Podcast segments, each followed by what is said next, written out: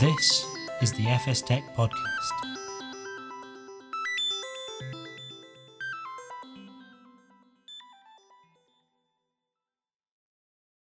Hello and welcome to the FS Tech Podcast with me, FS Tech editor Peter Walker. Now, the coronavirus and the recession it has caused have made banks increasingly reluctant to provide accounts and finance to small businesses. This appears to be down to the higher regulatory burden and a perception that SMEs are more resource intensive. This, of course, presents a huge problem for legitimate businesses as it disrupts their business continuity and growth. Now, a multitude of FinTech firms are seizing the opportunity to lend to this sizable chunk of the UK economy, and some of them are looking to coax traditional banks back in via partnerships and collaboration. To dive a bit deeper into this, we've got Søren Mogensen, the Chief Growth Officer at digital financial infrastructure provider Banking Circle, which has conducted research into the subject. So welcome, Søren. Thank you so much. Thanks for having me. Great. Well, I'll dive straight in. And to start with, are you able to give me a bit of background on the kind of trend I alluded to in my intro? What exactly are banks? Why are they pulling back from SME finance at the moment? Well, yeah, it's a good question. So overall, the trend in banks being less willing to lend to SMEs is not necessarily new. But like many other things, COVID has accelerated the shift. New regulations and tougher restrictions have come into play after the global recession, and banks have found it more difficult to offer finance to smaller businesses. And this is partly due to the wide range of business models, wide range of distribution and ambitions for SMEs, which means that no two firms are alike, and they require tailored propositions. And there is no one size fits all when it comes to SME lending. And sometimes it can be hard for a very large incumbent institution to show and demonstrate the flexibility or the resources necessary to offer such suitable solutions. We've done some research, and we have found that these challenges are still materializing every single day. SMEs complain about poor quality, slow response times, and poor FX rates.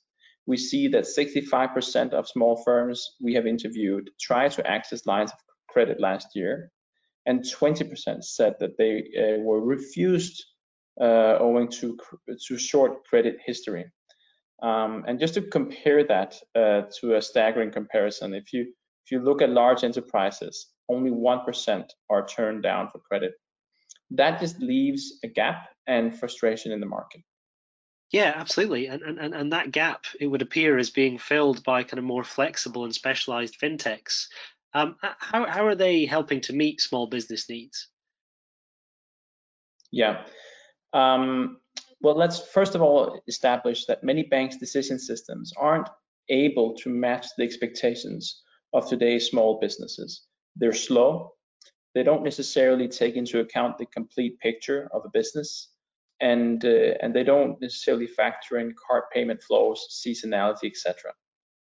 By contrast, fintechs are built in the cloud. They're flexible, they're nimble, they're more able to adapt quickly, and they launch new solutions to meet the rapidly evolving needs. So you know, you got to appreciate there's a segment that feels underserved, and there is a wealth of businesses, fintechs arising, only tailoring their propositions around those needs. So SMEs have gone from being underserved to suddenly being in focus and well-eyed, well-understood, well-tailored in terms of solutions. And that's really the gist of it. We're building systems designed from basic understanding that technology is ever evolving, and that tomorrow, what was the norm today may need to be replaced or upgraded. And there's plenty of potential providers of innovative solutions. So that's really the point here. Okay, but I suppose the problem sometimes is that some of these fintechs or kind of digital challenger banks won't have the capacity necessarily for large scale lending presumably this is where some of the kind of banking partnerships come in. Yes, adding a new solution or scaling up an existing lending offering requires strong investments, and if built in-house, and challenger banks don't always have the resources required. So many banks have used to have the mentality that they could do everything in-house, and that mindset has now shifted. Banks are increasingly open to collaboration to deliver the best solutions, and we see more and more partnering with specialist providers, and we actually see that 80% of retail banks and just shy of 80% of commercial banks have already worked with infrastructure providers before. So for example, we at Banking Circle, as we decouple architecture and financial infrastructure, we are more able to serve as a sub provider on these needs, basically. Okay, that's interesting. Another thing, a trend I've kind of been tracking over the last few months, and I wonder if your kind of research bears it out. Are small businesses increasingly then kind of engaging multiple providers for different parts of their financial needs? Yeah, they are. Smaller companies are turning to alternative providers for faster, cheaper, more efficient solutions. 85% of European SMEs said that they found money transfers expensive. A third of the companies we interviewed use settlement accounts in other countries, and they are increasingly going towards new FinTech providers. SMEs are looking for reduced prices, more flexibility, and faster response times. This is exactly what we at Banking Circle as financial infrastructure are able to provide. We're not held back from innovation by outdated and slow legacy systems. We build our solutions from the ground up, and we base it on the gaps in the market and the research that we do. And here we just see those clear needs. We see the clear inefficiencies, and we tailor our solutions exactly towards that. Great. Okay. I suppose that that trend kind of suggests the move towards a kind of platformification of the space, and maybe an opportunity for kind of big techs to move in. Does your research kind of bear that out, or do you have any opinions? Yeah. First of all, it's a horribly long word, platformification, and I'll probably be struggling in the future pronouncing these type of words. But that left aside, there's no question that big techs are a threat. But the reality is, though, that big techs want to offer banking services to their customers, but not single-handedly. They want to do it through partnerships. We have seen Google partnering with Citi. We've seen Apple partnering with Goldman to launch their card. And this is all about enhancing customer proposition, but doing it from what you're good at. And I think even the big techs see that there is an angle in partnering up here, and I'll bet that we'll see that more. Yeah, I think it's what all banks are worried about, but it's seemingly inevitable. So I suppose it's about partnerships. I suppose what other things should kind of providers within financial services, be they incumbents or kind of challengers, what should they be thinking about in terms of improving their proposition for small businesses? Well, we've tried to look into this because we want to inform our solutions and our propositions towards the SME segment. So, you know, we deliver solutions to SMEs through acquirers, through PSPs, through gateways, and in some cases also through banks, and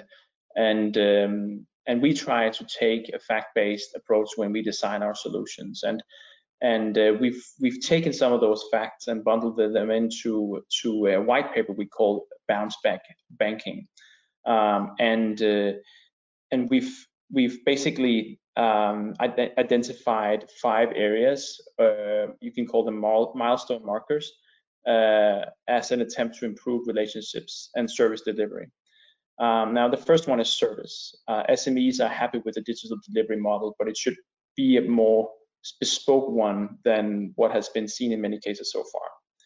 As for pricing, it's not only about the price. Financial service providers should think flexibly. What SMEs are requiring is innovation and tailored approaches, rather than just necessarily a cut to all price points. It's more about the tailoring and the flexibility and the understanding, the empathy of the specific business in question. The third item we've identified is credit and risk assessment. Assessing credit for an SME just isn't easy. Inconsistency and poor history and data quality compared to big companies call for a more tailored and more empathic approach, where you actually take measures in understanding business, the business history and nature. The fourth one is trust. Trust is being raised again and again. SMEs trust banks for core services, but find gaps when it comes to innovation and customer care. So to win SMEs trust, banks should seek to combine digital delivery with tiered, personalized services and human touch. For example, new advice platforms are emerging in the HR and legal sectors, which could rapidly evolve into banking and financial services. And there might be some inspiration to pick out there. And then the final milestone marker that we've identified is advice. SMEs actually need it, they value it, and they seek out quality advice. But how do banks achieve this level of individual service while remaining profitable in a segment that is, you can almost say, stuck between being a big corporate and a consumer, or sort of a single customer? And here there are ideas. They could consider offering a paid-for-advice solution as part of their services. Starting from the digital platform and partnership model, providers can take things further, adding a layer of personalized advice via email or voice into the mix. So doing so will dramatically improve relationships, we believe. It's at least some of the things that we are working with as we try to tailor and improve the customer experience of SMEs. Great. Well, look, thank you. I think you've answered all my questions. But that report, I suppose, where would you like to kind of point our listeners, and where could they find out more? Go to our website, bankingcircle.com. You'll find that as the most recent white papers, among, by the way, a long list of white papers and thoughts that we are bringing out there as a result of the research that we're doing to solidify and improve our own services. Brilliant. Okay. Well, look, thank you very much for taking the time to speak to me today, Søren. It's been an absolute pleasure. Thank you for listening. I appreciate it.